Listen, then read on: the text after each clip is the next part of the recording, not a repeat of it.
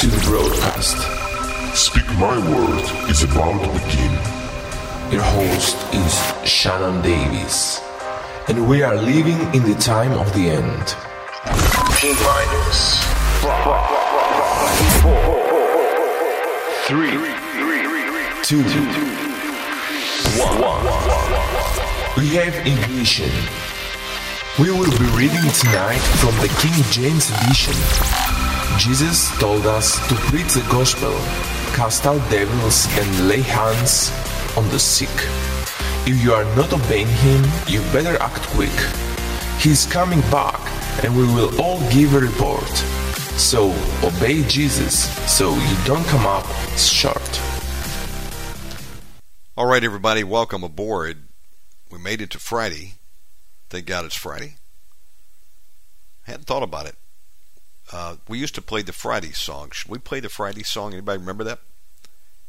You'd have had been tuning in for a few years to remember my Friday song. Uh, today is Friday, July 7th, 2023. And uh, I'm going back and remastering the uh, back catalog, starting with episode 1, going forward. And um, there's a question on many of these shows what was the date on it? And I thought, oh man, I only started putting dates on my MP3 files uh, once I got up to about 1,300 shows or so. So for the first 1,000, 1,300, um, I'm like, oh man, I got to put a date on here. What is it? And I'm thankful that on many of those programs I'm actually mentioning the date like I did tonight. So makes the job easy, easier. So praise the Lord. Put a date on there. And uh, going back and hear myself say, well, welcome to the program. Tonight's August 27th. It's 2010. Amazing. Well, we're blessed to have a great archive to offer to you. It's all free. Help yourself. Don't forget, sign up to my Substack channel. That's how I communicate if the systems go down. Omegaman.substack.com. Got about 150 of you on there. So 150 of you will uh, know the score if um, we have uh, something we need to get to you. Threads has uh, released today, I understand. The new alternative to Twitter by Mark Fascist Zuckerberg. And um, 30 million people have apparently signed up to it. And already, people reporting uh, being deplatformed. Essentially, um, make the wrong post, you immediately get the slap. Censorship from day one.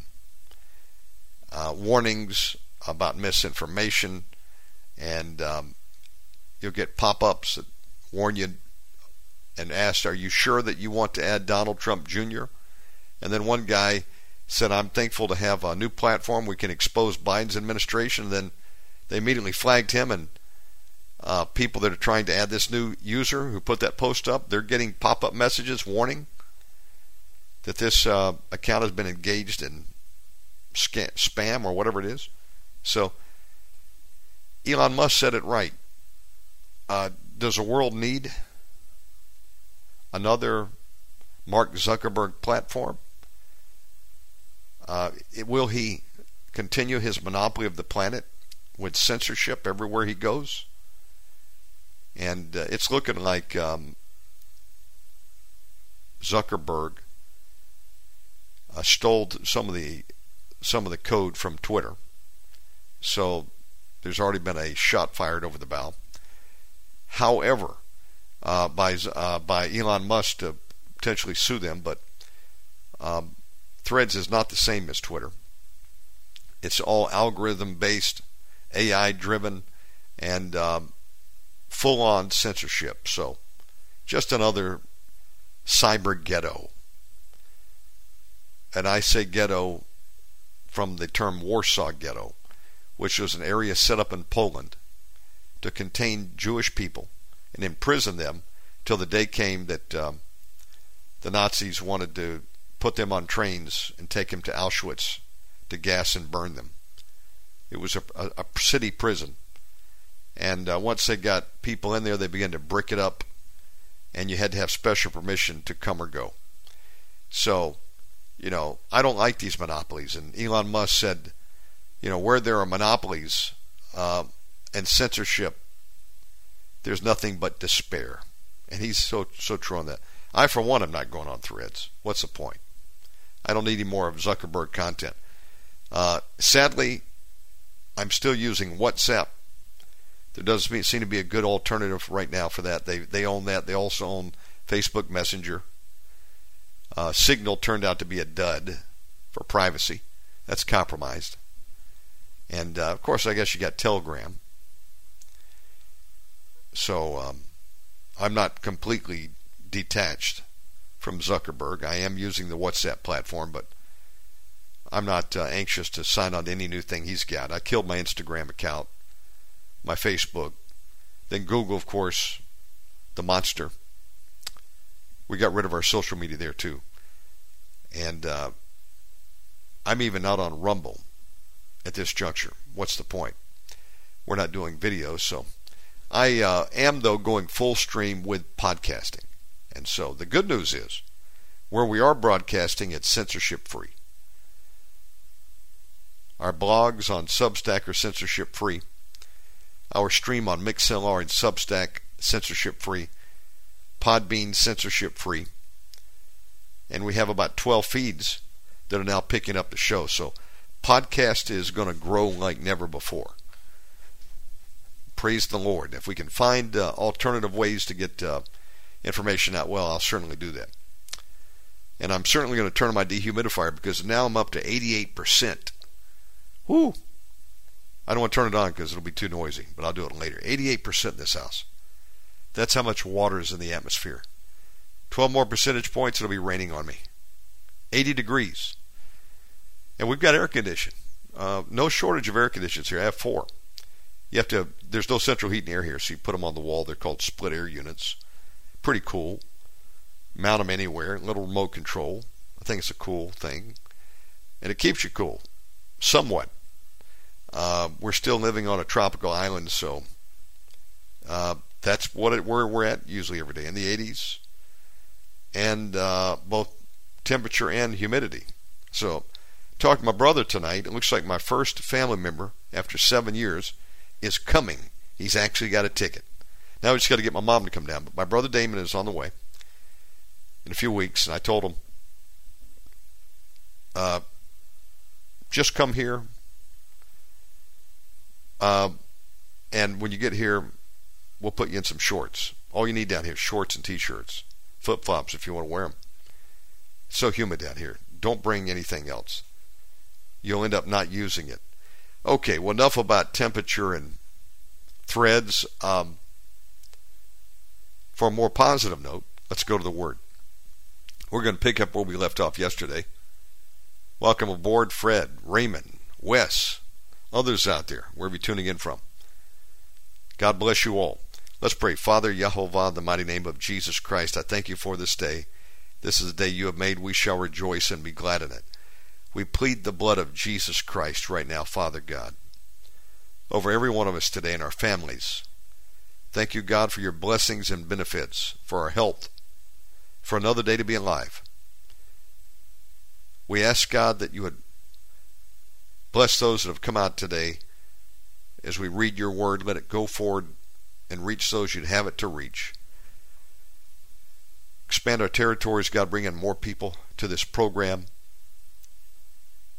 We invite the Holy Spirit of God to come today. Holy Spirit, in Jesus' name, illuminate your word. Teach us your word. Give us wisdom, knowledge, and understanding.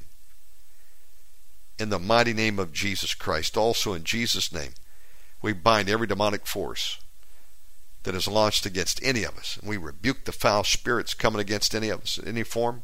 In Jesus' name, command them to go. In Jesus Christ's name, we break any witchcraft or curse spoken or sin against any of us. And also, we ask you, Father God, that you'd surround us with warrior angels. Put a hedge of protection, wall fire from Zechariah 2 and 5 around each and every person tuning in and our family. And we plead the blood of Jesus over us all. In Jesus Christ's mighty name, amen. Okay, we're going to pick up where we left off yesterday. We're over in the book of Genesis still. We're going to be on uh, chapter 22. Audio okay, let me know. Here we go. And it came to pass, after these things, that God did tempt Abraham, and said unto him, Abraham. And he said, Behold, here I am. And he said, Take now thy son, thine only son Isaac, whom thou lovest, and get thee into the land of Moriah, and offer him there for a burnt offering upon one of the mountains which I will tell thee of. And Abraham rose up early in the morning, and saddled his ass, and took two of his young men with him, and Isaac his son, and clave the wood for the burnt offering, and rose up and went unto the place of which God had told him. Then on the third day Abraham lifted up his eyes, and saw the place afar off. And Abraham said unto his young men, Abide ye here with the ass, and I and the lad will go yonder and worship, and come again to you. And Abraham took the wood of the burnt offering and laid it upon Isaac his son. And he took the fire in his hand, and a knife.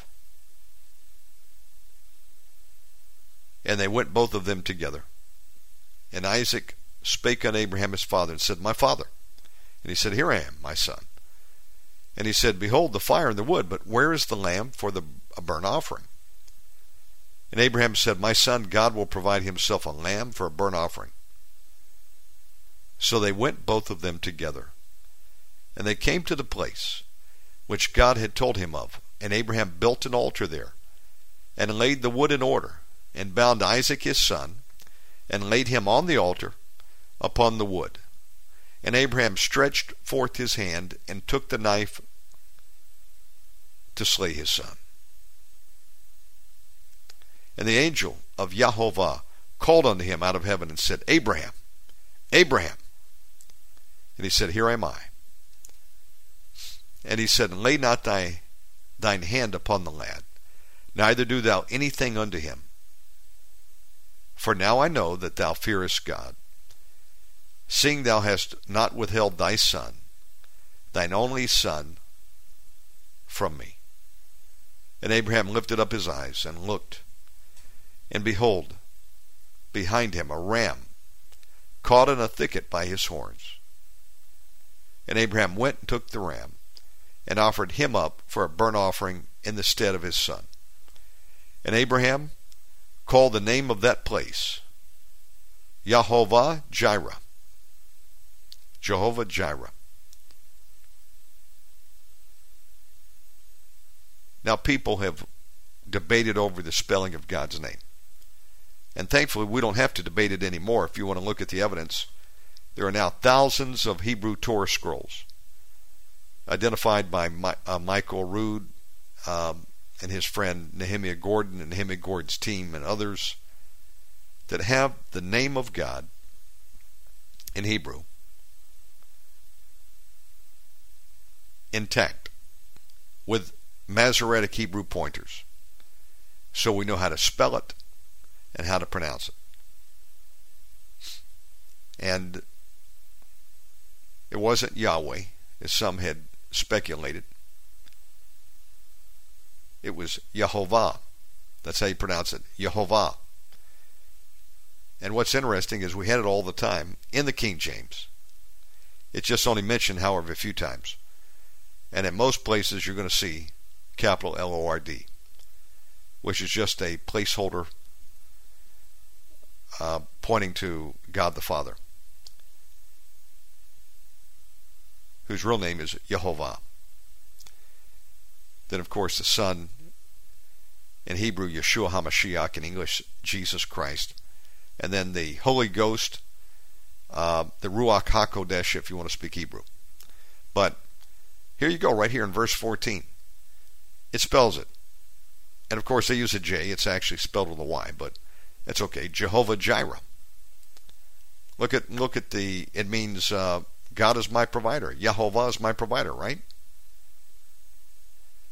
And look at how it's spelled right there. It's not uh, Yahweh Jireh. It's Yehovah. another testimony in our English King James Bible. It's right there. That's his name. Jehovah. Or we'd pronounce in English with Jehovah. Okay. But um, there's how you may pronounce it, and then there's the correct way to pronounce it. So that's okay. I'm sure.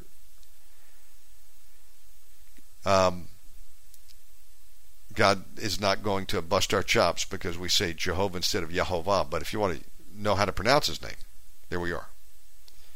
You know, my name is Shannon, but some people in Colombia would call me Channon, Channon, Channon, and uh, I know I know who they're talking to. It's okay.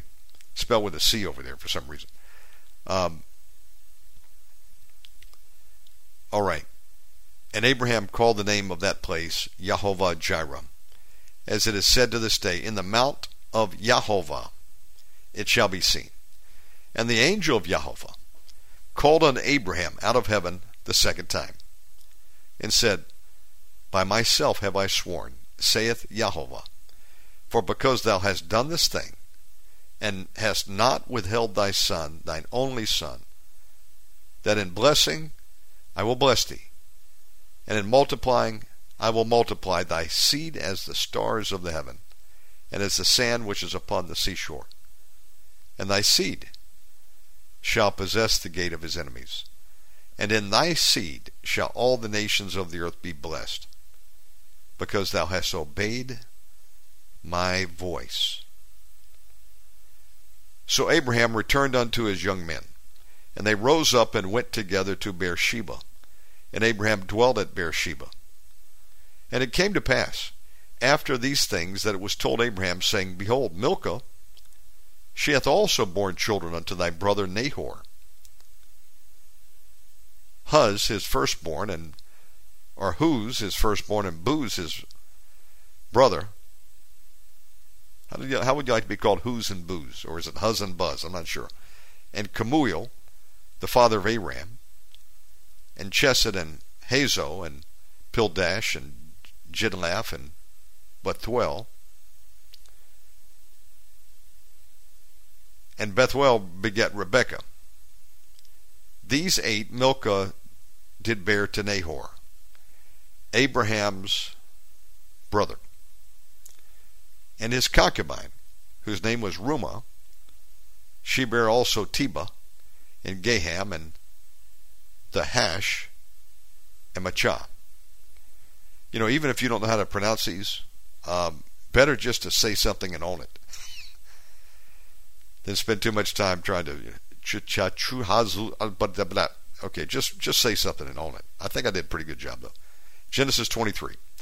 And Sarah was 170, excuse me, was 107 and 20 years old. So 127. Wow. These were the years of the life of Sarah. And Sarah died in Kirjath Arba, the same as Hebron, in the land of Canaan. And Abraham came to mourn for Sarah and to weep for her.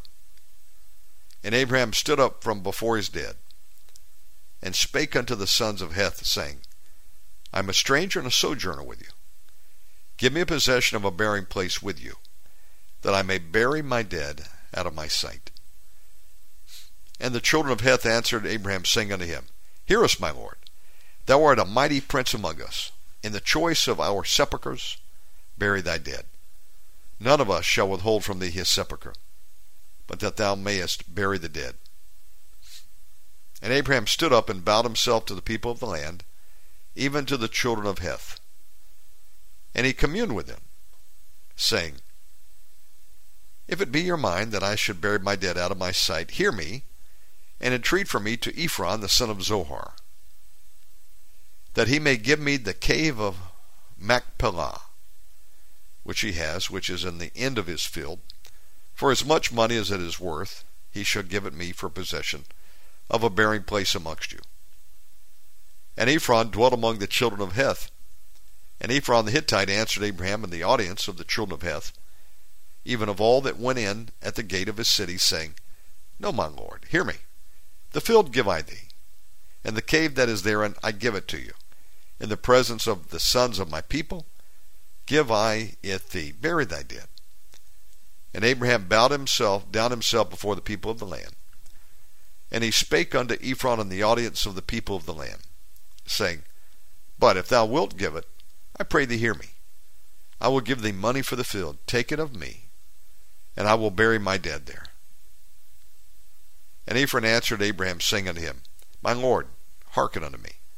The land is worth four hundred shekels of silver. What is that between me and you? Bury therefore thy dead. And Abraham hearkened unto Ephron. And Abraham weighed to Ephron the silver, which he had named in the audience of the sons of Heth, four hundred shekels of silver, current money with the merchant. Abraham was uh, a wealthy man. And the field of Ephron, which was in Machpelah, which was before Mamre, the field, and the cave which was therein, and all the trees that were in the field that were in all the borders round about, were made sure. So they probably went out there and you know put some marker markers, like we would mark off land today, you know, with stakes. Unto Abraham for a possession in the presence of the children of Heth, before all that went in at the gate of his city. And after this, Abraham buried Sarah his wife in the cave of the field of Machpelah before Mamre, the same as Hebron in the land of Canaan. And that place exists today, I'm pretty sure. I think you can go up there and visit it. And the field and the cave therein was made sure unto Abraham for possession of a burying place by the sons of Heth. And Abraham was old and well stricken in age. And Jehovah had blessed Abraham in all things. And Abraham said unto his eldest servant of his house, that ruled over all that he had, Put, I pray thee, thy hand under my thigh, and I will make thee swear by Jehovah, the God of heaven, and the God of earth, that thou shalt not take a wife unto my son of the daughters of the Canaanites among whom I dwell. But thou shalt go unto my country and to my kindred, and take a wife unto my son Isaac. And the servant said unto him, Peradventure the woman will not be willing to follow me unto this land. Must I needs bring thy son again unto the land from which thou camest? And Abraham said unto him, Beware that thou bring not my son there again. Jehovah, God of heaven, which took me from my father's house, and from the land of my kindred, and which spake unto me, and that sware unto me, saying, Unto thy seed will I give this land. He shall send his angel before thee, and thou shalt take a wife unto my son from there. And if the woman will not be willing to follow thee, then thou shalt be clear from this my oath. Only bring not my son there again. And the servant put his hand under the thigh of Abraham, his master, and swore to him concerning that matter. Now, I'm not exactly sure where he put his hand, but I think it was down there next to his gonads. Not to say he probably just looked for the ball sack, put your hand down a few inches, and just grab right there on the thigh. That was, I guess, just how they did it back then. Um, just saying. Just like the, you know, there's a Roman handshake. You ever seen that handshake? You don't actually put your hand on the hand, but you actually grab the forearm. And I kind of picked it up after watching the movie Ben Hur. And um, some people are paranoid about you know shaking hands. Of course, I'm not, but I just thought that's cooler. So you, they're going for the hand, just grab their forearm, and then they grab your forearm. That's how you know the Romans would kind of shake hands. But uh, this was something very sacred, and uh, when you did this, you were making an oath before God. He would, the men would just, you know, reach down there and grab, guess, the thigh. Right there, there you are. I think that's where it was. What's your what's your take on that? So Abraham is being very clear to his head servant. Go and find a wife for my son. I don't want him marrying a Canaanite girl. He's got to marry from our own people. And whatever you do, don't take my son back there. God had taken them out of the land, and God has them on a, a trajectory to inherit the promised land, not to go back um, to the land that uh, they had originated from over there, that Abraham had come out of. Okay. So here we are. Uh, this is um, one of the examples I sometimes give about why I think we should do things like this today. You know, um, I don't think that uh, we should go find our future mate on a Tinder app and then go and meet him somewhere and then hook up or a Netflix date. You go back to watch Netflix, have a bowl of popcorn, and next thing you know, your pop goes the weasel. And that's the way people do it. That's the way I did it. You know, just uh, not God's way, not with chaperones, not an arranged marriage, if you will. not even like Samson, who saw something he wanted, and said, "Hey, Dad, go get her for me. I want to marry her." I don't see any. I don't see any dating, Western dating in, in the Bible. Do you see it? Does Western dating ever work out? What is the percentage of people who will date who will not have premarital sex? And uh, of course, you say, "Well, hey, we'll just we're just not going to do it. We've already made our minds up that uh, we'll stay clean." And then you know you're dating, and you're dating for years. I don't buy that. I knew met some people here in the church, Indonesia. They were Indonesians. Uh, this young man, relatively young, he was in his uh, late twenties, and he had this uh, girl he'd been dating for seven years. And you're going to tell me they never had sex? They hung out with each other all the time. I don't buy that. And I said to him one day, his name was Ekis. I said, Ekis, when are you going to marry Dia? because I'm looking at these this couple. You know, they were always together. The son of um, uh, brother Ermanto, who we did some outreach with here, we're able to go and uh, feed over a thousand people, giving them individual big bags of food. Many of you helped me with that, so you're aware of that story. Uh, did over we did over 20 outreaches, may have been 40. I forget. I got to go back and look at the number, but it was a thousand people. But I met them through them, and uh, you know, here was uh, and Dia. They would come on many of these and assist us and doing the outreach. And I'm like, when are y'all getting married? How long have you been dating? Seven years? And I said, y'all need to get married. And of course, they can make their own mind up, but they, they said, you really think so? I said, sure. What are you What are you waiting for? And they finally got married. Now, I don't believe that they were celibate uh, while they were dating. I mean, who can date for seven years? Who can date for a year and not do it? Come on, don't lie. Uh, if you do, you're in the one percent because I think, truth be known, uh, dating is a trap, and um, I like the old ways to tell you the truth. Not to say it's always going to work work well, but hey, uh, we've got a track record of failure. Why not try something new? Why not go back and do it the Bible way? It's the way I ended up doing it myself. And uh, it's working. And I escaped the trap that I'd fallen into myself before. So, if you are going to do Christian dating, there is such a thing, then better be with chaperones uh, so you can have accountability. And, you know, why date for an extended period of time? Why? Just doesn't make sense. You're setting yourself up for failure. I think, you know, you hone in on somebody and, and put down your want list. You know, number one should be uh, I want someone who's on fire for Jesus,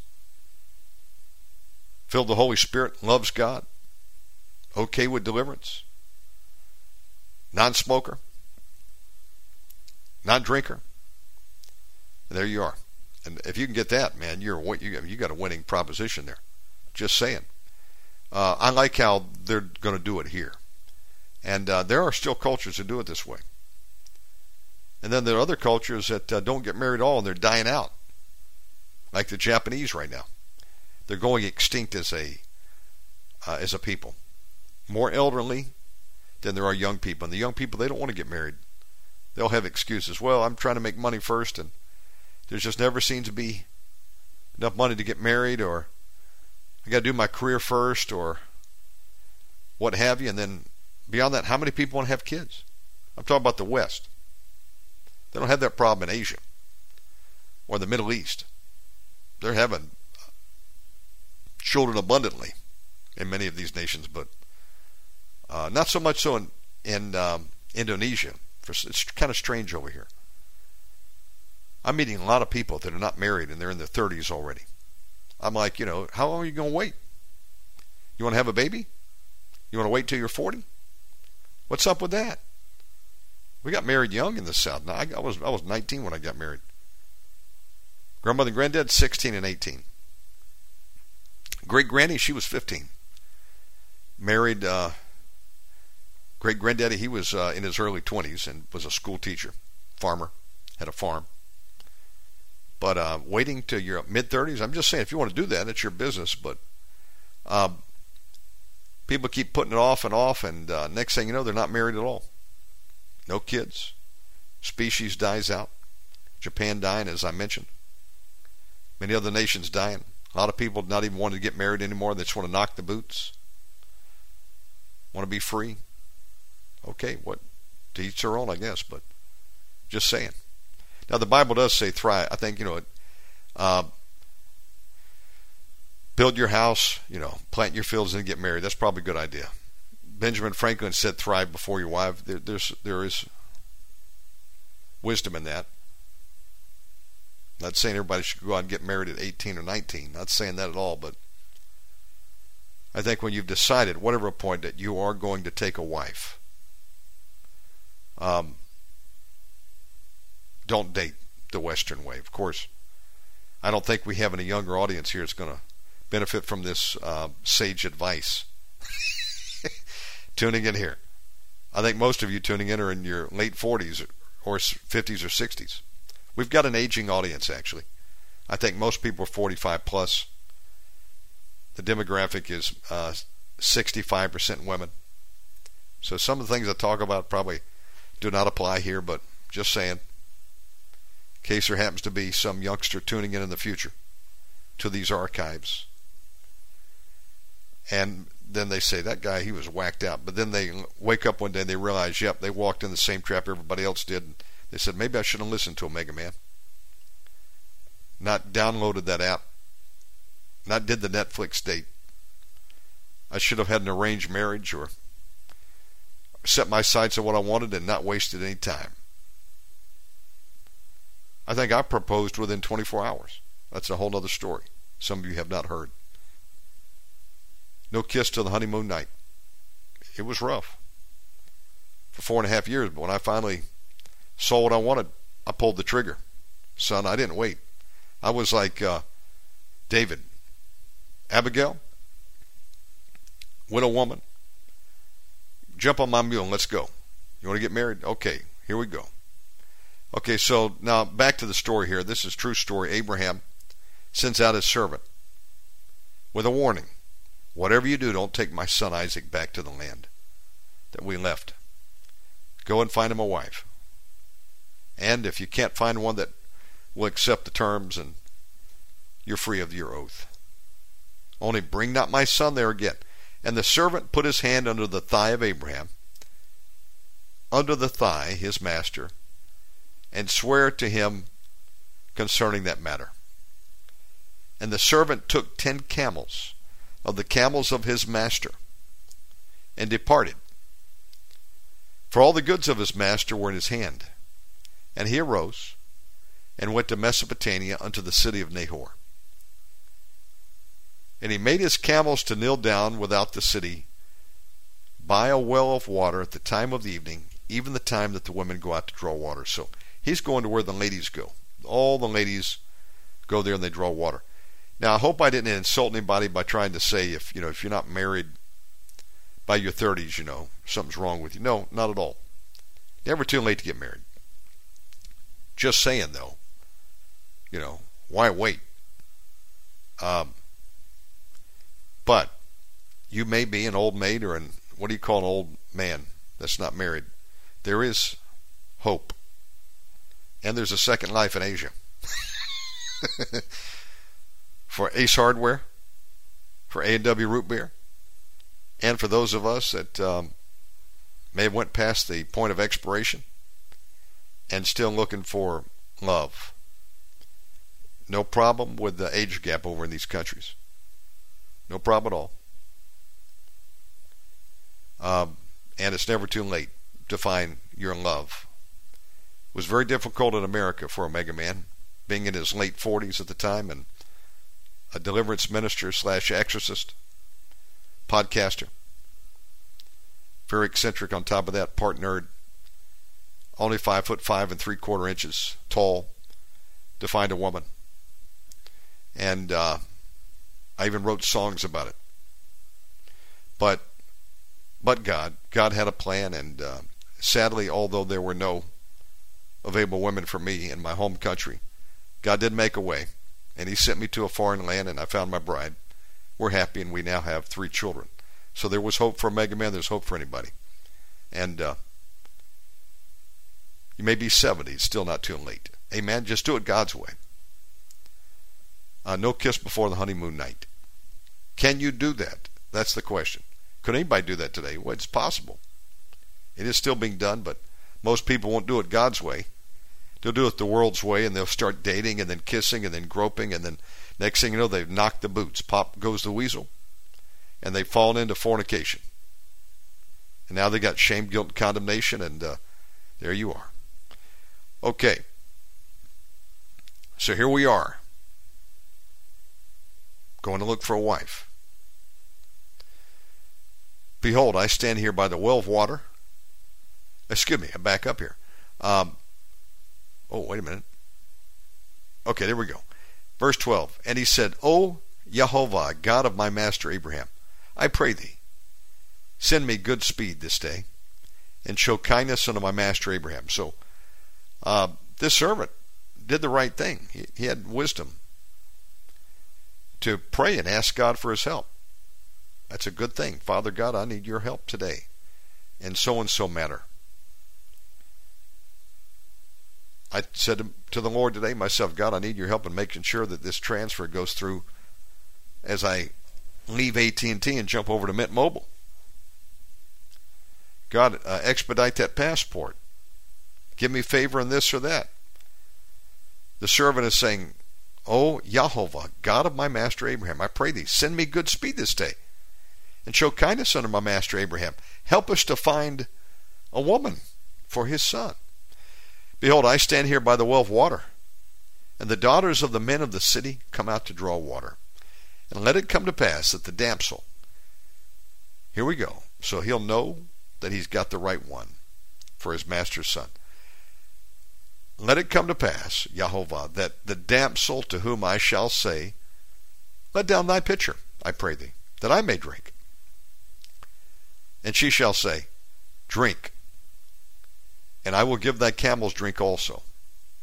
Let the same be she that thou hast appointed for thy servant Isaac. And thereby shall I know that thou hast showed kindness unto my master. Now that's a fleece for the Lord. So he'll know he's got the right one. I think that was a good one. Not every woman that he might encounter there might have the temperament to fulfill that request. He might have come up against some women and said, Hey, you hey, who are you? You get your own water. Don't ask me for my water. You don't want that kind of woman. Absolutely. He wanted um, someone with a servant's heart, someone with kindness. That's who you want. And uh, praise the Lord. And it came to pass before he had done speaking that behold, Rebekah came out, who was born to Bethuel, son of Milcah, the wife of Nahor, who was actually Abraham's brother, with her pitcher upon her shoulder. And the damsel was very fair to look upon. Beautiful girl. It said a virgin. Neither had any man known her. And she went down to the well. and filled her pitcher and came up. And the servant ran to meet her and said, Let me, I pray thee, drink a little water of thy pitcher. And she said, Drink, my lord. And she hasted and let down her pitcher upon her hand and gave him drink. And when she had done giving him drink, she said, I will draw water for thy camels also, till they have done drinking. Oh my goodness, this girl's going above and beyond. So much hospitality, kindness. That's the one that Isaac needs, doesn't he? And she hasted and emptied her pitcher into the trough, and ran again unto the well to draw waters and water and drew for all his camels. And the man wondering at her held his peace, to wit, whether Jehovah had made his journey prosperous or not. And it came to pass, as the camels had done drinking, that the man took a golden earring of half a shekel weight, and two bracelets for her hands of ten shekels weight of gold, and said, uh, Whose daughter art thou? I pray thee, is there room in thy father's house for us to lodge in? And she said unto him, I'm the daughter of Bethuel, the son of Milcah, which she bare unto Nahor. She said moreover unto him, We have both straw and provender enough, and room to lodge in. And the man bowed down his head and worshipped Yahovah. And he said, Blessed be Yahovah, God of my master Abraham, who hath not left destitute my master of his mercy and his truth. I being in the way, Yahovah led me to the house of my master's brethren. And the damsel ran and told them of her mother's house these things. And Rebekah had a brother, and his name was Laban. And Laban ran out unto the man unto the well. We're going to see Laban again when another needs a wife. And it came to pass when he saw the earring and bracelets upon his sister's hands and when he heard the words of Rebekah his sister, saying, Thus spake the man unto me, that he came unto the man, and beheld, and he stood by the camels at the well. And he said, Come in, thou blessed of Jehovah. Wherefore standest thou without? For I prepared the house and the room for the camels. Just occurred to me, you know, people back then, they knew the name of God. There's no question. They knew his name was Jehovah.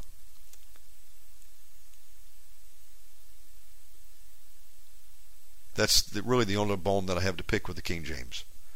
That uh, they should be consistent and uh, drop the use of the capital L O R D. Just as uh, the Jews in the Torah should uh, get off of this just saying Hashem. Let's use his name. Just don't use it in vain using it to curse. Now, he said, Come in, thou blessed of Yahovah, wherefore standest thou without? Why are you outside? For I have prepared the house and room for the camels. And the man came into the house, and he ungirded his camels, and gave straw and provender for the camels, and water to wash his feet, and the men's feet that were with him. Do you wash your feet when you go into your house? well, no, probably because uh, you're not in some dusty environment and you got socks and shoes on. But have you ever been out in a place um, where there was a lot of sand or dust? Or you're working on a construction site or something and you had shoes and socks on and then you take them off and you got sand on your feet in between your toes. So how'd that get in there? That stuff can get through small pores, porous of the shoes, you know, and your socks and that's happened to me before. Of course, uh, maybe you're in this part of the world and you're pr- pretty much just wearing sandals, flip flops, as many people do. They even have people over here that wear flip flops with socks. Kind of corny, but there you are.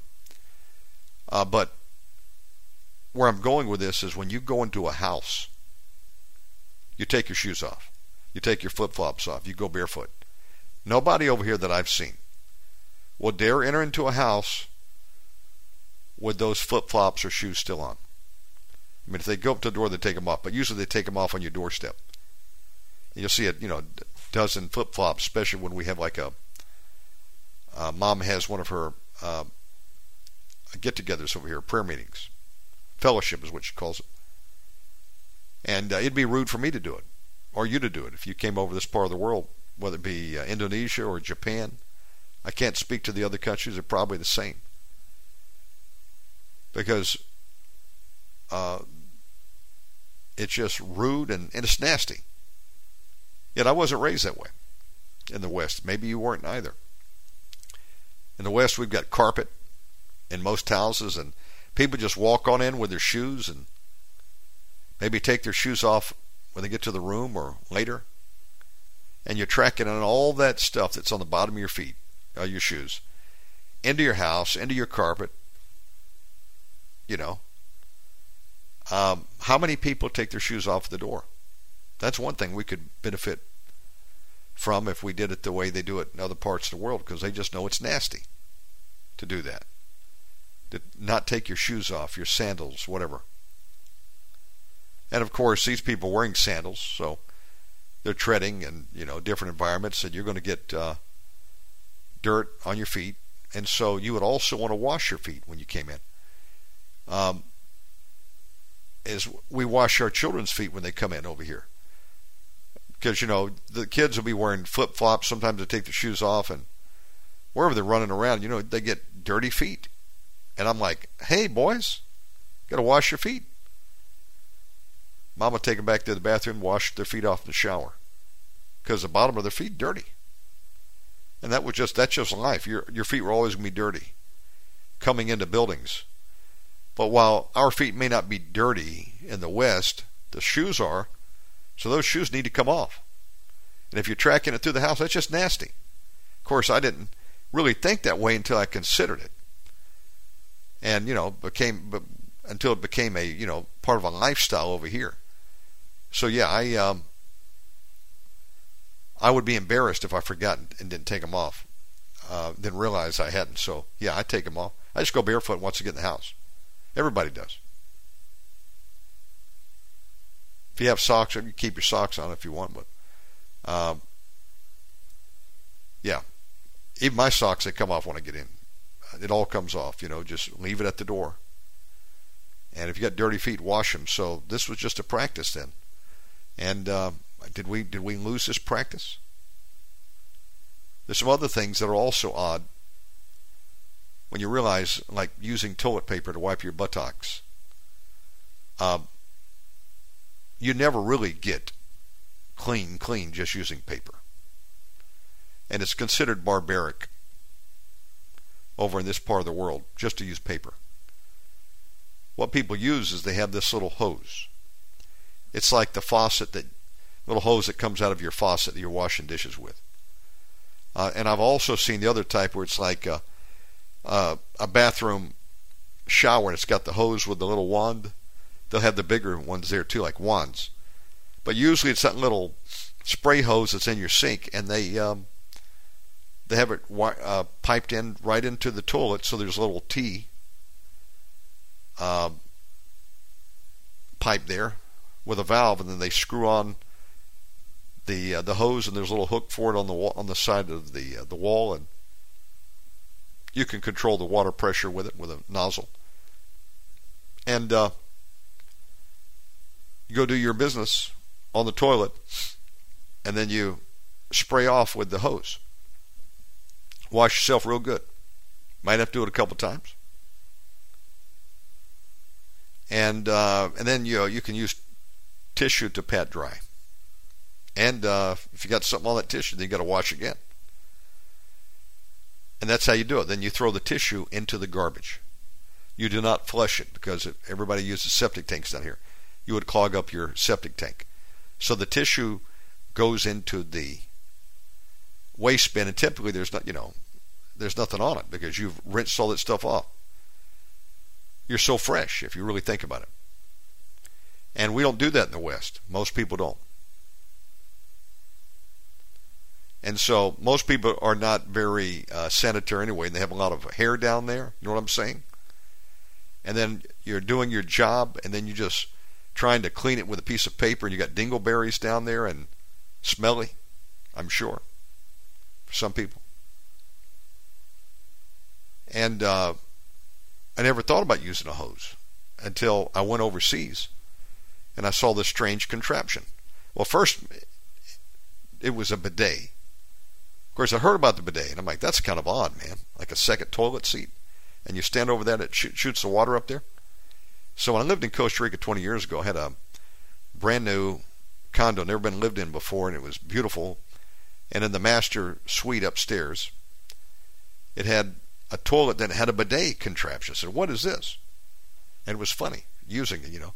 It's like a water fountain coming out of the toilet. And that's kind of extreme. You don't need to have that.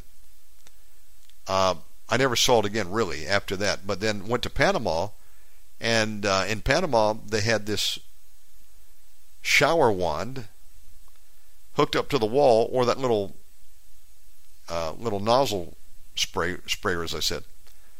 And I said, "This is interesting. Let me try it out." I, I said, "Wow, this is great. Get clean." Then, of course, it's ubiquitous in Indonesia. A lot of people don't even have toilet tissue; they just use the hose. But I'm like, you still got to pat off. You know, you don't want to be dripping wet. And uh, so you take your shoes off when you get to the door. Don't track any dirt in your house. Keep your house nice and clean. Nobody uses carpet over here. It's just too humid. Plus, I realize carpet's so unsanitary, especially if you don't take your shoes off. And so um, everything here is, you know, stone tile floor. You see what's on the floor, you sweep it up, then you mop it every day, and it always stays clean. So I like that too. You can have throw rugs. Uh, there will be throw rugs sometimes, but I haven't seen any carpet shampooers over here. So there were a few places that I saw some carpet in a hotel, and it wasn't very clean. Just saying. Um, and then, of course, as I mentioned, the bathrooms they all have the the the hose, and um, I learned real quick. I better learn how to use this because I went in. I was out at a grocery store one day, had to go to the bathroom, went in there, and and I realized I didn't bring any baby wipes, and there's no toilet tissue in here. Oh my goodness, I freaked out. Is this really going to work? And then you know, after a while, it just become just becomes the norm, and you realize, yeah, you can survive. All you need is water, and uh, it's more sanitary that way. Now there was a transition point for me. Uh, I went from you know just toilet paper to realize there's got to be a better way to using baby wipes, and then I had a uh, horrible, horrible situation for some time. I may have promoted baby wipes on this program. Maybe you'll remember those days. I always mentioned got to use baby wipes, but um, baby wipes I, I had a really bad experience with, and uh, I didn't realize it, but um, baby wipes have chemicals. And I must have been doing okay for a while, but I changed brands and and there was chemicals on there, even though they're supposed to be unscented, alcohol free. And uh, let me just say that gave me some issues. Tore my butt up. And uh, I didn't make the connection. I, th- I thought I had a uh, I had a problem. And Narita said, stop using those baby wipes because I had been using them for years now. And um, one day she said, stop using them. And so I stopped using them and the issue cleared up. And I realized there was a chemical on there that was torquing me.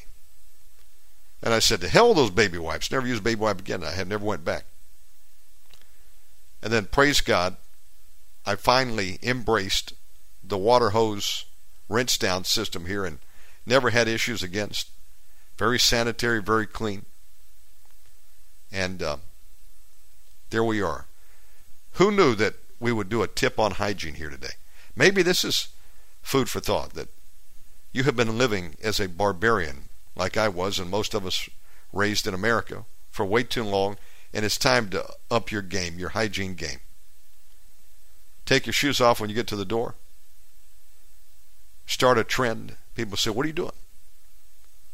So I don't want to track that stuff into your house. I've been, these, uh, the Souls shoes have seen a million miles Who knows what's on there? If you take some microscope samples, take them off of the door. Make your whole family take their shoes off the door. Nobody walks in the house anymore and tracks that stuff in. Up your game. And then, um, if we ever move back to the West, that's one of the first things I would do. I'll take a picture of it here so I know how to tell the uh, plumber what to do. And um, we would install the little T pipe, and I would mount one of those sprayers up on the wall. It's the only way to go. Only only way to go. Stay clean, and um, you can survive. Plus, you can save money. What would people do without toilet paper? They'd have a heart attack. You remember back um, in the toilet paper runs, people didn't care about bread or milk or eggs. They just had to get their toilet paper. People were fighting over their Charmin. Don't squeeze my Charmin. Give me some of that Charmin. Remember that? No joke. They could have saved money. Maybe you could have saved money if you're one of those people lined up at Costco to get your 100 rolls of toilet paper. Thinking uh, you had just saved saved a life because you got an extra roll of t- toilet paper. Uh, you could have just survived with water and a napkin for a pat down. Listen, this show is uh, of value in many more ways than you ever knew. it really is revolutionary, though. And I think back about it how much of a barbarian I was that we are in the West.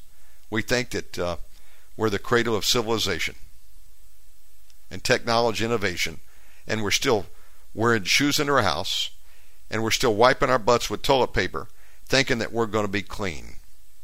It's really kind of gross when you think about it. Really is. Up your hygiene game. Install water hose next to your toilet. Okay, that's all I have to say there. I think I've milked that one for as much as I can. Um, and uh, either you're sold now or you're you're saying I'll never listen to Omega Man again. They're talking about um, some strange things over there, but you know it, that's just it's cultural over here, and it makes sense. And I'm thinking, what else can I learn? There's a lot to learn from other cultures. Back to the marriage. You know, they're doing it the right way here. Isaac didn't go out and go down to a bar and try to find his wife, end up hooking up, falling into fornication, uh, building soul ties with a woman that he's not going to be with. That's going to probably have a hundred other soul ties before she's done or he's done, and everybody's loaded up with demons. Multi-level marketing of demons in the spirit. You connect with two, and they'll connect with two. Next thing you know, you got a million soul ties coming into you with demons. That's where we are as a culture. We're loaded with demons, and we live like barbarians. Okay. There's something we can learn here. So is Rebekah the one? We're going to find out. She still got to accept the offer. And there was set meat before him to eat. But he said, I will not eat until I have told my errand. And he said, Speak on. In other words, I tell you what I'm here for. Let's do business first, then we. And he said, I am Abraham's servant. And Yahovah hath blessed my master greatly. And he has become great, and he hath given him flocks and herds, and silver and gold, and men servants and maid servants, and camels and asses. You know, God blessed Abraham with all this. Blessings of God. Flocks, herds, silver and gold, men servants and maid servants, camels and asses. You know, there's nothing wrong with having a men servant or maid servant. Nothing wrong at all. You pay them a wage. You give them food and lodging, unless they're, you know, just working during the day as a maid and then they go home. There's people who make a living that way. Make a good living. Over here, there's a lot of people that are men servants and maid servants. They work in a house. Sometimes they live in the house in a maid's quarters. I, I never saw that really in America. I mean, there were I, I remember we had we uh, my grandmother Davis had a uh, a housekeeper that would come in once a week. They weren't wealthy, but grandmother and granddad both worked on the Davis side, uh, separate jobs until they went into the ministry, and um, it was a big family. So there was a a black lady. What was her name? Really nice lady who would come over once a week and clean the house. And we would usually come over on the weekend to visit grandparents when we lived in the area. And I always noted, knew that somebody cleaned that house because it was always nice and fresh. Because I think she would come over on a Thursday or Friday. The the maid, and uh, she didn't live there. Only worked one day a week. But uh, I thought, man, that's kind of unique. And I think what happened is that wasn't really the norm. Unless you're real wealthy, you might have a maid. But it was because grandmother and granddad Davis uh, had been in the Air Force. Granddad had retired with them, and they'd lived overseas. So when you lived overseas, that was pretty common. And they had, I'm sure, they they had they actually did have workers. In fact, I know that for a fact now. Thinking back about it, when they lived in Libya, Africa. So that was something they kind of exported back to to America. The idea of let's get some help here. And uh, others say, well, I can never even think about doing something like that. And then uh, you find out that uh, the much of society, the more well-to-do people, they all have maids. Some have drivers, or butlers, or cooks, or a combination of all the above, a landscaper, a nanny. Speaking of nannies, the strangest thing I ever saw was here in Indonesia. I was down at the grocery store at the mall some years ago, and uh, there was a wealthy Chinese lady, had three kids, and each kid had its private nanny. It was funny because she's walking around the mama with her three nannies who were in tow of the three kids, and the nannies all had uniforms. They had these backpacks. It was something like uh, Chinese anime. It was funny. I'm thinking, man, that's a wealthy lady. She's got three nannies, one for each kid. Whoa. I used to have a driver when I lived in Costa Rica. It wasn't cheap, but I was single at the time and had a little bit more expendable cash. And um, didn't have a car. So I thought, you know what, I, I was using a taxi driver, and then we became friends, and he became indispensable to me. His name was, what was his name? Dennis. Excuse me, Dennis. Sorry, Dennis. And I said, Dennis, you want to work for me? Be my driver? So I cut a deal and I paid him $200 a week. And uh, we used his car, and then I would, of course, pay for the gas. And that was a good job for him and uh, met my needs too. Because I was paying 30 to $40 a day, and I thought, man, I need to shave down some of my expenses. So I just hired him full time. And uh, yeah, that was great. I had a my own driver. I thought about putting him in a uniform like Kato the driver with Green Hornet at one point, but no, it, ne- it, never came to that.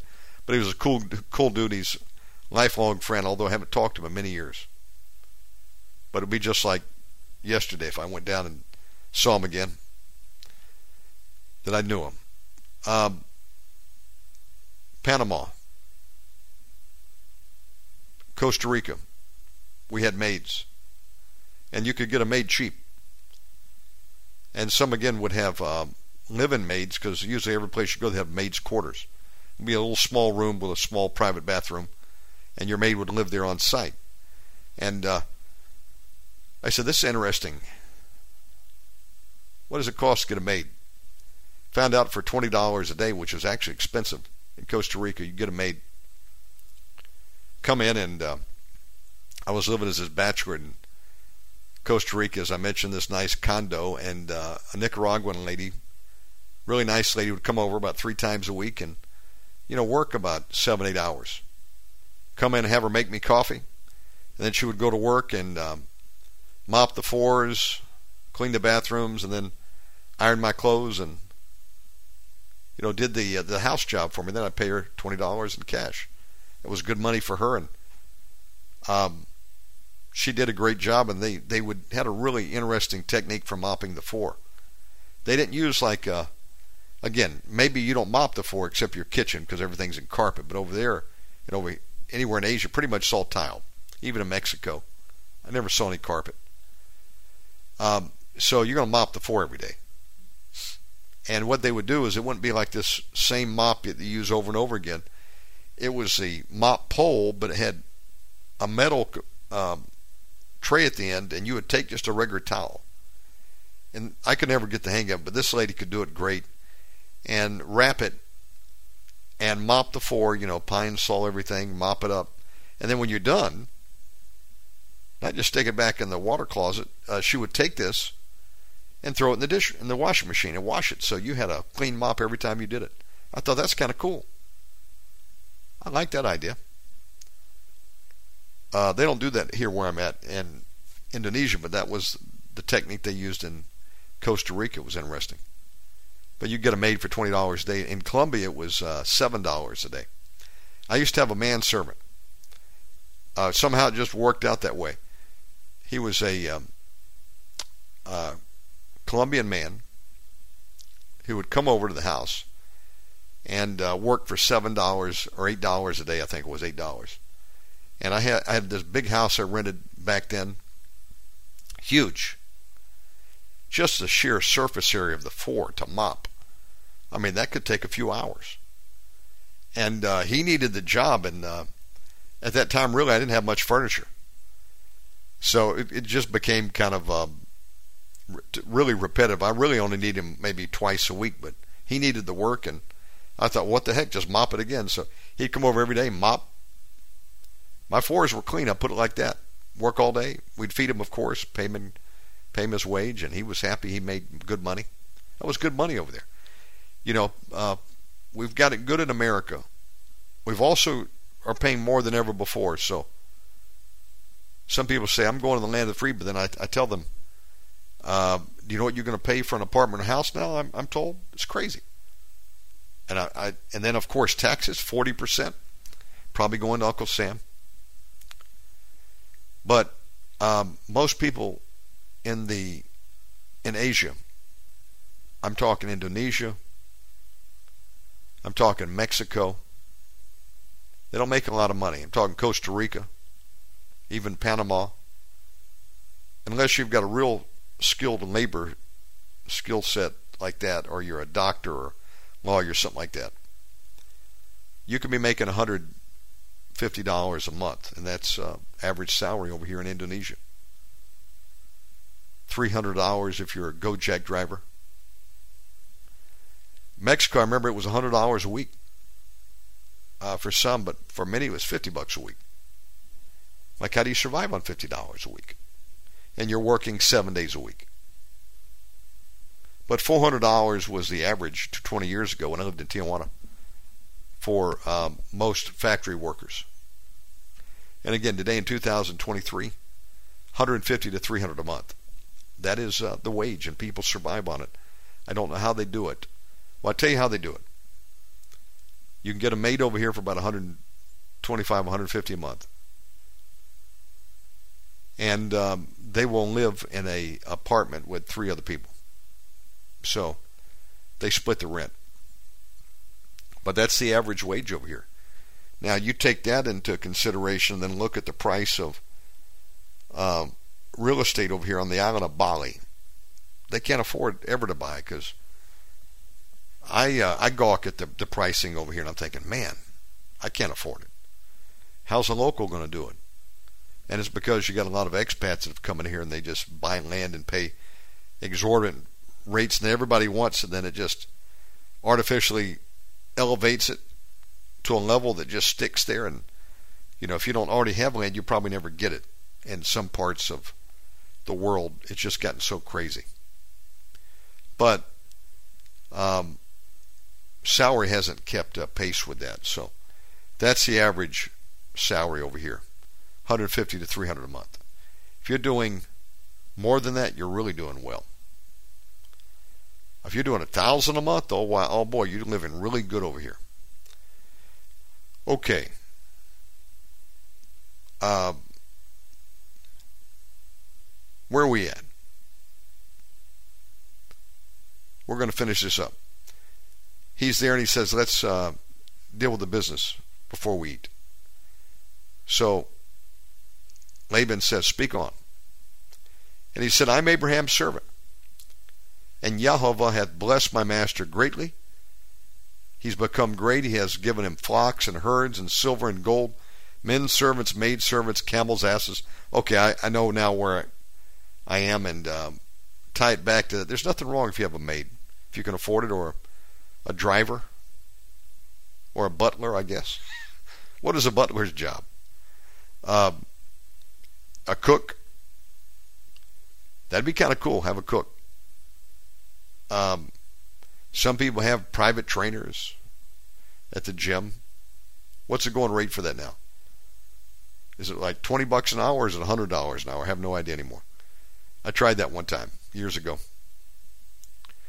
And he pushed me to my limit and actually uh, hurt my um, one of the muscles on my shoulder and I wasn't able to work out again for a while. Okay, so he's a blessed man. He's got all this. There's nothing wrong with being blessed. And of course, you bless others when you give them a job. And Sarah, my master's wife, bare a son to my master when she was old. And unto him hath he given all that he hath. And my master made me swear, saying, Thou shalt not take a wife to my son of the daughters of the Canaanites in whose land I dwell. But thou shalt go into my father's house and to my kindred, and take a wife unto my son. You know, if I live long enough and the Lord tarries, I, I may help my children find a wife. I'm thinking about right now Jeremiah. He's six now. About 15 years from now, he'll be ready to get married, give or take and uh, I may help him select his wife. I'll say, son, I got one for you. You want me to arrange this? But thou shalt go unto my father's house and to my kindred and take a wife unto my son. And I said unto my master, Peradventure, what happens if the woman will not follow me? And he said unto me, Jehovah, before whom I walk, will send his angel with thee, and prosper thy way and thou shalt take a wife for my son of my kindred and of my father's house. Then shalt thou be clear from this my oath, when thou comest to my kindred, and if they give not thee one, thou shalt be clear from my oath. You know, I, I think that's something we could adopt in prayer right there. I hadn't thought about that. I, I prayed many times, say, God, you know, give me favor. But uh, this is a form of doing it. He says, uh, Abraham said to his servant, you know, the Lord, Yahovah, is going to send an angel with thee and prosper thy way. That'd be awesome. Father God, in Jesus' name, we ask that you would send your angels before us to prosper our ways today and whatever we got to get done. Send an angel to prosper my way today, I pray. And those tuning in in Jesus Christ's name. Did you know an angel can prosper your way? It says right here. If God sends them. That's interesting. Yeah, I need some prospering in the way. How about you? I do pray, you know, something similar. I say, God, you know, give me favor today. I've got to go down and uh, get this passport done. You know, loose your angels ahead of me. Now I can articulate it just a little bit better. You know, to prosper me in my way just like Abraham said to his servant. And I came to stand to the well and said, O Jehovah, God of my master Abraham, if now thou do prosper my way which I go, behold, I stand by the well of the water, and it shall come to pass that when the virgin cometh forth to draw water, and I say to her, Give me, I pray thee, a little water of thy pitcher to drink. And she say to me, Both drink thou, and I will also draw for thy camels. Let the same be the woman whom Jehovah hath appointed out for my master's son. Do we ever bring God into the selection process for our mate? Or do we pick him for ourselves? Well, I think many, including myself at time in past, had picked for myself.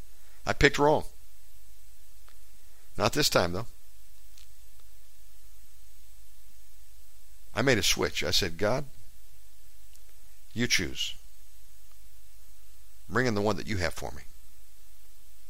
Bring in the one that can live with me, who is part nerd, very eccentric, cast out demons. Not every woman could be with you, Omega Man. Wouldn't tolerate tolerate my lifestyle and, you know, just couldn't match. But God knew there was one out there. And she's rambunctious, I'll tell you. She's not a pushover. These Batak ladies, they're thick boned, as I told someone the other day. Very stocky. They've got like a mesomorph, not an endomorph or an ectomorph body. Mesomorph, so they're they're built like a mule. Kick like a mule. This girl could knock me out. Her so much density in the bones. Uh, but I needed I needed a tough woman, and she's a good mother, uh, loves Jesus, and uh, God gave me my match, but only when I asked Him for help. We try to do it on our own, we can pick wrong.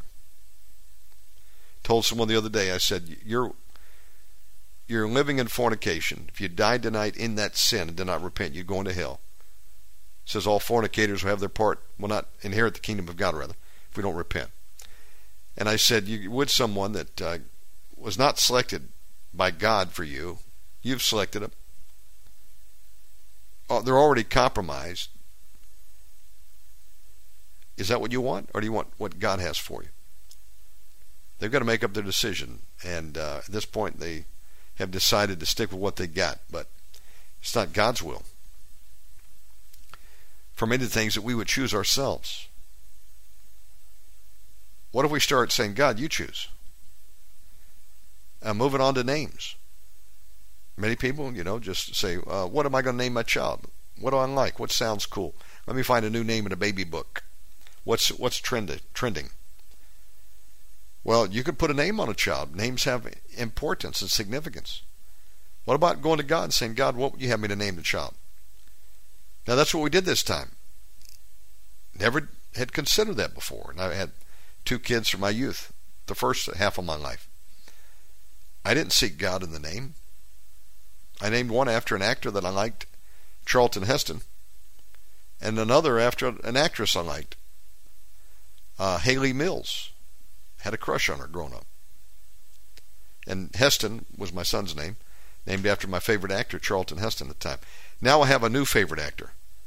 Uh, in addition to Charlton Heston, I like Michael Caine.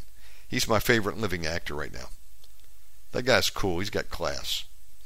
But when it came to naming our three children, did something I never did before. I said, God, I don't know what to name the ch- child. What do you want?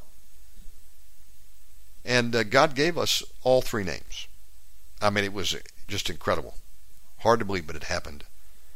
And uh, right out of His Word. I told my brother Cameron, who's now expecting, God gave him a miracle, and him and his wife were not able to conceive initially. And I said, uh, I know a couple people that can pray for you, and they get success. Uh, God lets people have children that may have had uh, difficulties in the past when these two guys pray. And one's Joseph Jasinski and the other is Dr. Jonathan Hanson. Well, I ended up talking to Dr. Hanson. I said, Hey, I have a brother uh, all right, I didn't tell him who it was. I said, there's a, there's a uh, a friend that uh, him and his wife want to conceive, and they're having difficulty. Don't know what the issue is. Is it with him? Is it with her? What's going on? I don't know. But God knows, and He said, "You go back and tell them if they'll fast for seven days, they will conceive." And I went back and told them, and I didn't hear anything from them for a while. I thought maybe they thought I was, you know, flip, you know, uh, off in left field somewhere.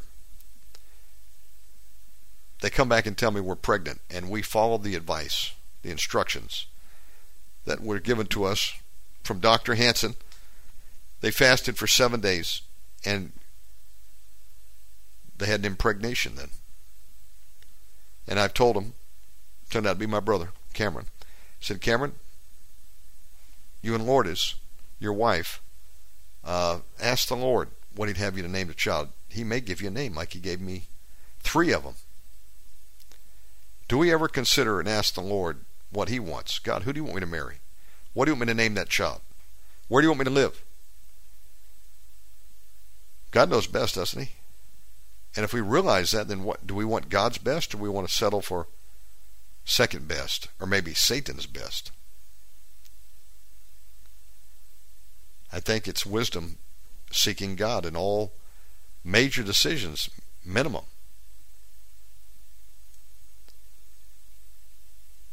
So he's saying, you know, God, bring her, bring the one in that you want for my master's son.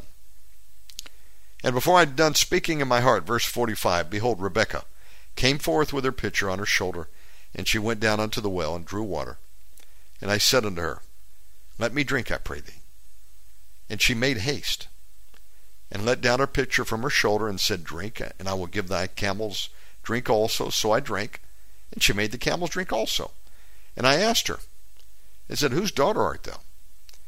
She said, The daughter of Bethuel, Nahor's son, whom Milcah bare unto him. And I put the earring upon her face, and the bracelets upon her hands. So that was, you know, a, a gift to her. And that was the currency then of gifts for, I guess, someone that would be betrothed. Gold bracelets and a uh, an earring. That's what they dealt with, gold and silver. That's a currency over here in um, Indonesia. It's gold jewelry. Not gold coins or not silver bars, but it's gold jewelry. People put their wealth in gold jewelry. And there's uh, this one street where it's just back to back jewelry stores, and uh, people go in there all the time to either uh, buy gold, sell gold, and you get a little receipt with it. And uh, if you got this little receipt, you bring it back. Um, you know, you're guaranteed you're going to get fair market value. And um, that's what people put their wealth into gold jewelry over here. It's very interesting. And they'll have people that also just buy gold from anybody at random uh, who wants a quick sell. They won't have to go into the uh, the shops. Um, and you'll see them. They'll be just sitting in a chair with a little um, waist bag around them, and you'll see them uh, separated, you know, each uh, a block apart or or so, and you can go up to these people and just give them your gold, and they'll pay you in cash right there, so, you know, site on site. It's interesting culture over here. It's all about the gold jewelry, though. I hear there's some nice gold chains in India, like 24 karat, big, thick, braided gold chains. Um, and I've seen I've seen them actually. They're very nice. Real gold, 24 karat over there. Not this 10 karat or 14 karat. I mean, that's where you go to get your gold. Places like India, Dubai. So he had given her the bracelets, the earring. He's rehearsing the matter with Rebekah's family. Now they just got to get agreement from the girl. And it came to pass that when Abraham's servant heard their words, he worshipped Jehovah, bowing himself. Oh, excuse me, I skipped a verse here. Um, here we go. And now, if ye will deal kindly and truly with my master, tell me, and if not, tell me, that I may turn to the right hand or the left. Then Laban and Bethuel answered and said, The thing proceedeth from Jehovah. We cannot speak unto thee bad or good. Behold, Rebekah is before thee.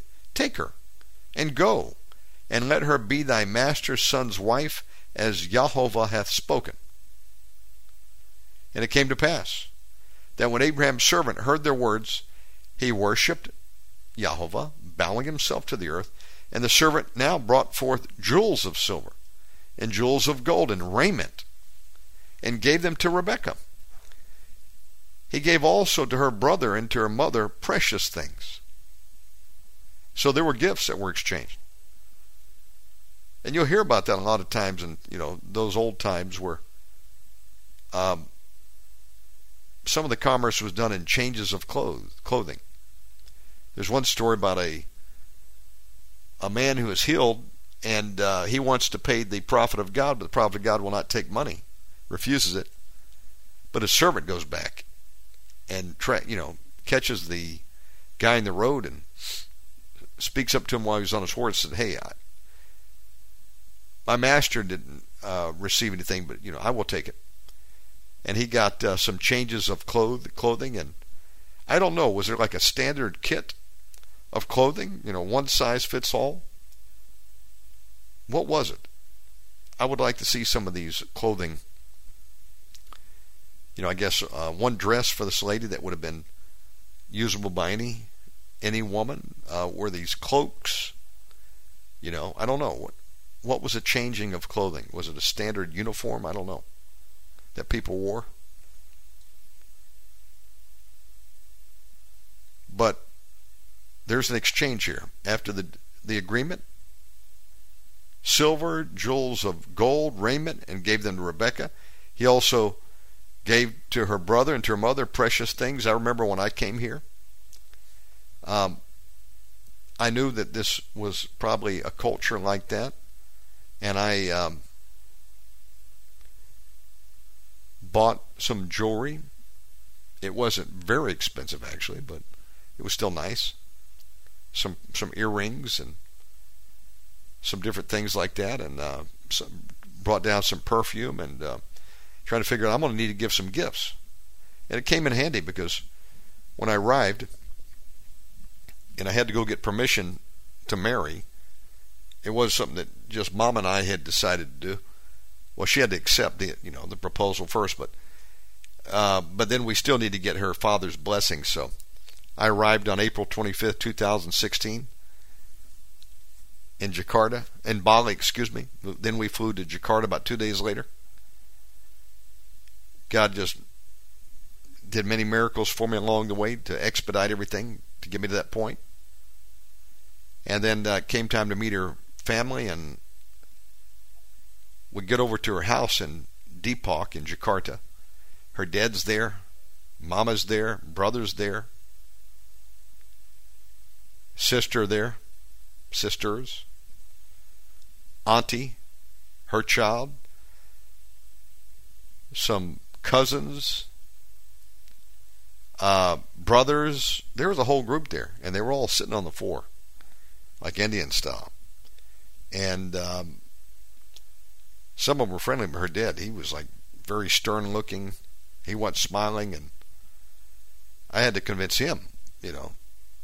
He had to agree, in other words, for me to marry. And there was some negotiation going on there in Bahasa that I didn't understand. And it was really about uh, the fact that they wanted us to get married the Batak ceremony, which lasts seven hours and has some occultic things in it.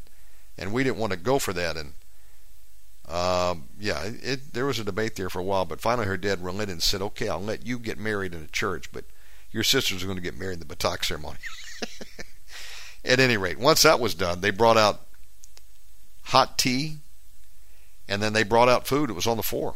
We were sitting, and uh, you know, eat with your hand, or you could ask for a fork. But a lot of the Indonesians eat the Indian style with their hand, rice and chicken, and and we had some fellowship and laughed. And then I uh, got some of the gifts out, and uh, gave her mom and auntie and her brother and some others some gifts, some cologne and some earrings, and they were all excited to see what I'd brought.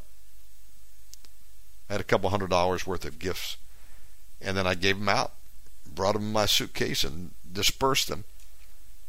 Didn't have to do anything like this though, or like those dowries in some of these countries. Man, in fact, there's a tribe over here in Indonesia, and uh, very famous, and this group, if you're going to marry, you're not you're not going to be able to do it unless you can meet the requirements of the dowry that's got to be paid to the father of the bride.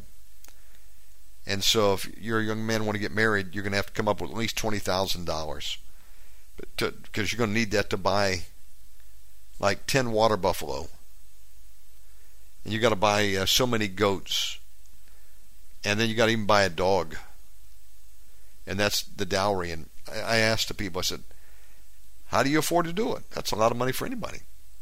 And they said, well, we could never do it ourselves, so it's a family thing. The whole family comes in together to pull the money so that you have enough to get married. When they have it, you can get married. And for that reason, there's not much divorce because nobody could afford to do it a second time. But that's a true story. I've confirmed it multiple times with people that tell me they're from this location. Just escape me the name of it, but it's a particular island over here. And uh, you got to buy like 10 water buffalo. No joke. The dog, the goats. That's the dowry. It's expensive to get married. And for that reason, there's a lot of people that aren't married. They haven't saved up the money yet. So there's been an exchange here. And they did eat and drink. Yeah, there you go. He and the men that were with him, and they tarried all night, and they rose up in the morning, and he said, Send me away unto my master. And her brother and her mother said, Let the damsel bide with us a few days, at least ten. After that she shall go. And he said to them, Hinder me not, seeing Jehovah hath prospered my way. Send me away that I may go to the, my master. And they said, We will call the damsel and inquire at her mouth. Now, were they getting cold feet or what? We'll see. And they called Rebekah and said unto her, Wilt thou go with this man? And she said, I will go. Okay. And they sent away Rebekah, their sister, and her nurse. So she took a nursemaid with her, her assistant, and Abraham's servant and his men. These were wealthy people. Could you imagine? You have your own nursemaid manservant. You know, King Charles got one that uh, helps him take take off his uh, his uh, suit and put it on, and other things that he attends to. And they blessed Rebekah and said unto her, Thou art our sister. Be thou the mother of thousands of millions. Wow. Thousands of millions. You know what? a thousand million is a billion. Billions, they're saying. And let thy seed possess the gate of those which hate them. And Rebekah arose, and her damsels, and they rode upon the camels and followed the man. And the servant took Rebekah and went his way. And Isaac came from the way of the well of Laharoy, Laroy, for he dwelt in the south country. I wonder if that name is uh, where we get the names like Leroy, like Leroy Jenkins. Leroy. Interesting. Leroy. For he dwelt in the south country. And Isaac went out. Here we go. This is how he got his wife. And Isaac went out to meditate in the field at the evening, eventide, and lifted up his eyes and saw, and behold, the camels, excuse me, were coming. And Rebekah lifted up her eyes. And when she saw Isaac, she lighted off the camel Folks, this was love at first sight. She jumped off that camel herself. She was anxious to meet her man. For she had said unto the servant, What man is this that walketh in the field to meet us? And the servant had said, It is my master. Therefore she took a veil and covered herself. And the servant told Isaac all things that he had done. And Isaac brought her into his mother's mother Sarah's tent, and took Rebekah, and she became his wife. And he loved her, and Isaac was comforted after his mother's death. Wouldn't it be exciting to do it the way they did in the Bible? How cool would that be? Rather than do it our way and we get shortchanged. That that was love at first sight. First time he met his wife, there was no dating. There was no long courtship. There was no sampling the goods ahead of time. Met his wife, they're married. Then they knocked the boots. Okay. They died with their boots on. They they uh, met each other and then knocked the boots. And I'm going to end right there. and I only had one coffee. it is getting late over here. It's uh, about 1:51 a.m. in the morning my time. I'm working the night shift, so you can have a daytime show over there, and it's working out okay. My uh, schedule, sleeping schedule still jacked up, but I'm hoping that it will reform soon. Praise the Lord, God is sustaining me, and uh, I want to thank you for tuning in today. Have a great weekend out there, Father God. Thank you for your word. Bless to hear in Jesus' name. Bless everyone, God, who has come out, and thank you for those that pray for us and have supported the program. Bless them mightily in Jesus' name. If you'd like to support this work that we're doing here on Omega Man Radio, we are listener supported. We literally rely on our daily bread, and that bread comes from supporters of this program. Um, I thank God that I have a roof over my head today and have food to eat, and uh, God has got us this far. But it'll take fuel to keep going.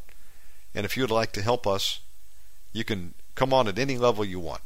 One time love offering, regular, monthly gift, whatever you want to do that God puts in your heart, you can do so. My website makes it very simple omegamanradio.com. I've got PayPal, GoFundMe, we take Zelle. Now we can do Cash App, and then we have a mailing address. Um, and for those that are into crypto, I, I do still have an interest in crypto, and we have that ability to receive crypto if you want to send it. But uh, anything you can put in to help this program continue, I know God will bless you, and uh, it will bring good fruit because um, those that are able to help us have part in the labors and will also reap the harvest. God bless you all. Thank you for uh, tuning in. Please share this program with a friend and that I'm not on any major social media. I rely on people just like you to uh, help us get new listeners by uh, sharing a program that can help us do that. Also, don't forget sign up to my Substack page, and all these archives are free. Don't forget we have a second podcast channel called the Omega Man Reloaded, where I put up uh, uh, many new programs every week, remastered give you additional content and so you can access that back catalog again. That's all I got to say. God bless you in Jesus' name, and uh, we'll see you on Monday. Have a great weekend. God bless you.